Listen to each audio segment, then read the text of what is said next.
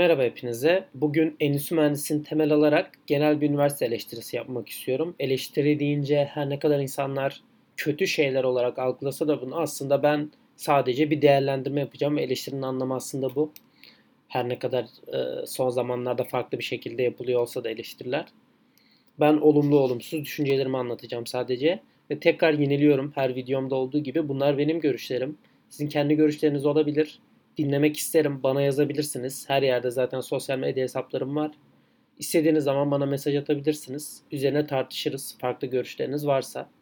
Benimkiler yanlış olabilir çünkü her an gelişime açık insan. O zaman e, bu özeti de verdiğime göre başlayalım. Bugün 5 e, tane ana konum var. İlkiyle başlayacağım. Eğitim sistemindeki geri kalmışlık ilk konum. Eğitim sisteminde, üniversitelerde inanılmaz bir geri kalmışlık var. Derslerde işlediğimiz çoğu teori, çoğu e, hesaplama, özellikle endüstri mühendisliğinden bahsediyorum şu an. Başka derslerin, başka bölümlerin derslerini o kadar görmedim. Çok kötü şekilde işleniyor ve çok fazla teori var. Ve o teorilerin hepsi 1960'larda, 1970'lerde literatüre kazandırılmış şeyler. Üstüne hiçbir şey koyulmamış. 2000'lerin sonunda, 2000'lerin başında ortaya çıkan hiçbir şeyi tartışmıyoruz. Son zamanlarda ortaya çıkan hiçbir şeyi tartışmıyoruz.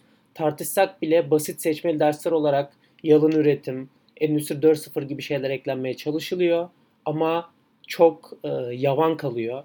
Yani o dersleri aldığınızda eğer e, gelişmek isteyen, gündemi, geleceği takip etmek isteyen bir öğrenciyseniz de o dersleri aldığınızda sonuç hayal kırıklığı oluyor. Çünkü iyi hazırlanmamış bir müfredat, geleceği öğretiyoruz diye amaçlanmış, güzel amaçlarla ortaya çıkarılmış ama kötü şekilde işleyen bir ders sistemi oluşuyor. Bu geleceği tema alan konu işleyen derslerde. Ama eğer geçmiş zamandan beri süre gelen bir derste varsanız endüstri mühendisinde mesela bu yöneylem olabilir. Bu derslerde 3-4 teori işliyorsunuz ve bu teorilerin hepsi çok eski zamanlara ait. Kabul görmüş, defalarca işlenmiş. Yani hocalar artık burada hocalar, müfredatı hazırlayan kişiler genel olarak bir kolaya kaçma işine giriyor. Bu garanti, bunu öğretelim. Yeni bir şey denemeyelim mantığında oluyorlar.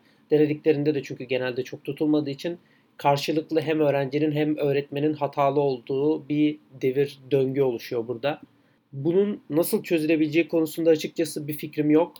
Ama genel olarak yani bunun sadece birkaç tane oraya araya müfredata Endüstri 4.0, yalın üretim gibi dersler ya da genetik algoritma gibi dersler serpiştirilerek olmayacağını düşünüyorum. Bence 1700'lerden beri süre gelen üniversitelerin eğitim sistemi hatta çok daha eski zamanlara dayanıyor hala aynı devam ediyor ve artık kendini baştan aşağı yenilemesi gerekiyor. Üniversitelerin genel olarak bütün eğitim düzenini müfredat değil sadece değiştirmesi gerekiyor.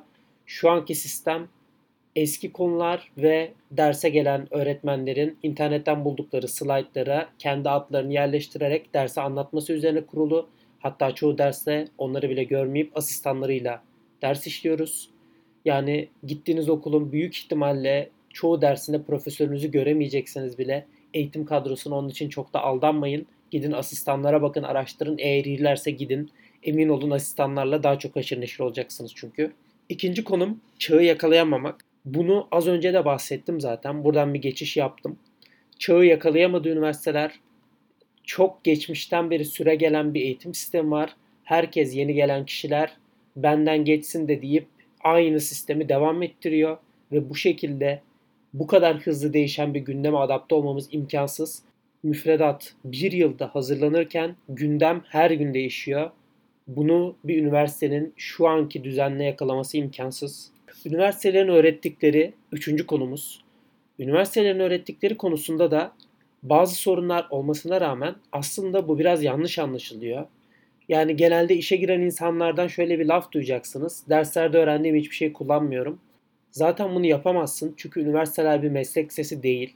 Size mühendislik eğitim verince eğer başarılı bir öğrenciyseniz en iyi mühendis olacaksınız diye bir garanti sunmuyor. Hatta baştan belirtiyor en iyi şekilde mezun olduğunuzda çok iyi bir acemi olacağınızı o işte.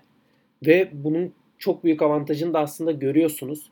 Üniversitenin size kattığı şey sizi iyi bir meslek sahibi yapmak değil, size bilginin nasıl elde edilebileceğini nasıl kolay bir şekilde bilgiye ulaşılabileceğini ve o bilgiyi nasıl sistemlere entegre edebileceğinizi öğretmek.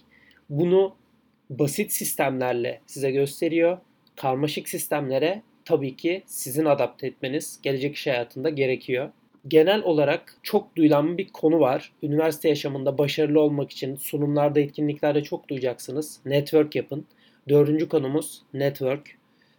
Network konusunda da e, bazı sorunlar var aslında. Çünkü network kavramı çok yanlış anlaşılıyor insanlar tarafından. Herkes etkinliklere katılın, insanlarla tanışın gibi bir bir döngüye sokmaya çalışıyor sizi. Ama aslında network böyle bir şey değil.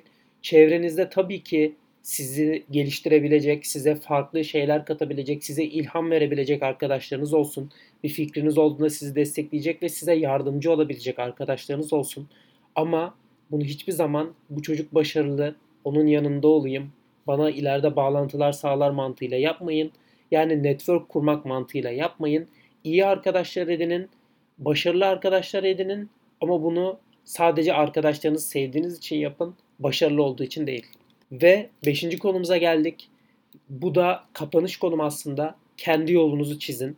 Defalarca size farklı podcastlerde, videolarda, hatta sokakta, kahveye gittiğinizde bile defalarca kez insanlar tavsiyeler verecek. Herkesin her konu hakkında fikri var ve bu fikirler eğer doğru bir şekilde anlatılırsa, düzgün bir şekilde ifade edilirse, dünya düzdürü savunuyorsa bile size mantıklı gelebiliyor. Çünkü biz anlatılanlardan ziyade ifade ediliş biçimine yönlendiriliyoruz. Böyle bir mekanizmamız var. Bunu Türkiye'nin en başındaki kademeden en alt kademeye kadar nasıl bir e, sistem, yönetim sistemi, nasıl insanların bizi yönettiğine bakarak da anlayabilirsiniz. Biz bize söylenenleri değil, bize söylenenlerin söyleniş biçimini seviyoruz. Onun için kendi yolunuzu çizin. Size güzel bir şekilde ifade edilse bile anlatılan şeyi mutlaka tekrardan bir süzgecinizden geçirin. Bu doğru mu? Mantıklı mı? Başka insanlar bu konu hakkında antitezler yaratmış mı? Neler var? Araştırın. Okuduğunuz bir bilgiyi, izlediğiniz bir videoyu hemen hap gibi yutmayın. Çünkü değerlendirmeniz emin olun sizi daha başarılı bir insan haline zaten getirecek. Her zaman senteze odaklanın. Hiçbir zaman bir şeyi hızlı bir şekilde adapte edip kendime en başarılı yolu çizeceğim mantığıyla bakmayın. Uğraşın ama sadece kendi istediklerinizi yapmayın belki. Size bazı insanlar da bunu söyleyecek. İnsanları mutlaka dinleyin. Çünkü çevrenizde bir sürü tecrübeli insan olacak. Ama tecrübeli insanlar da hata yapar. Birden çok tecrübeli insandan aldığınız bilgileri doğru bir şekilde sentezlerseniz çünkü bunlar farklı bilgiler olacak. Herkesin tecrübelendiği konu farklı. Doğru bir şekilde sentezlerseniz doğru yola ulaşabilirsiniz. Umarım bu söylediğim 5 şey size faydalı olmuştur.